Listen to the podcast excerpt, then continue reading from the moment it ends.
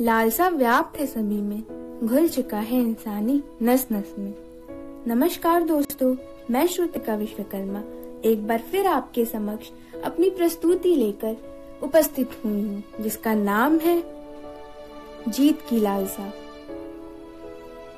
हर बात पे केवल भविष्य की आकांक्षा हर किसी के मन और हृदय में होती है।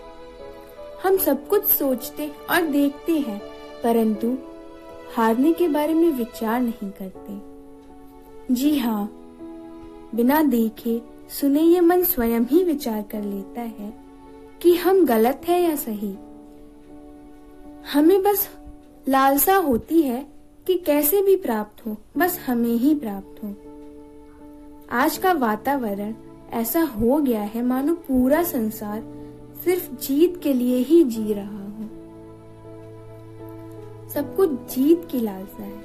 मानो सब प्राप्त करना चाहते अक्सर लोग जीत के लिए गलत और भ्रष्ट मार्ग पर निकल पड़ते हैं और इतना ही नहीं, जीत की लालसा में सही और गलत का फ़र्क भूल जाते हैं।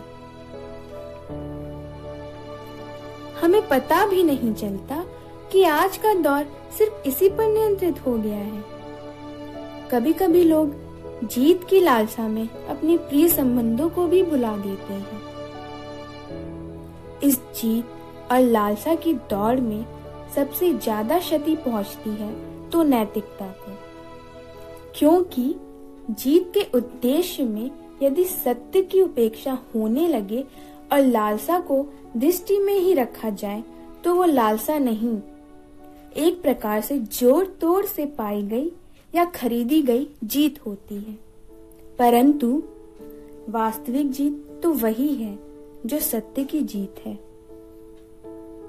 हम जीतने का प्रयत्न करें तो सबसे पहले हमें स्वयं पर भरोसा होना चाहिए और जीत के लिए किए गए प्रयास और उपायों पर चिंतन करना चाहिए।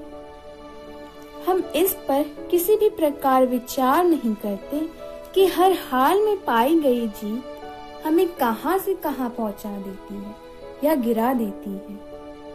इसीलिए परिणाम की जीत को ही सत्य की जीत मानी गई है।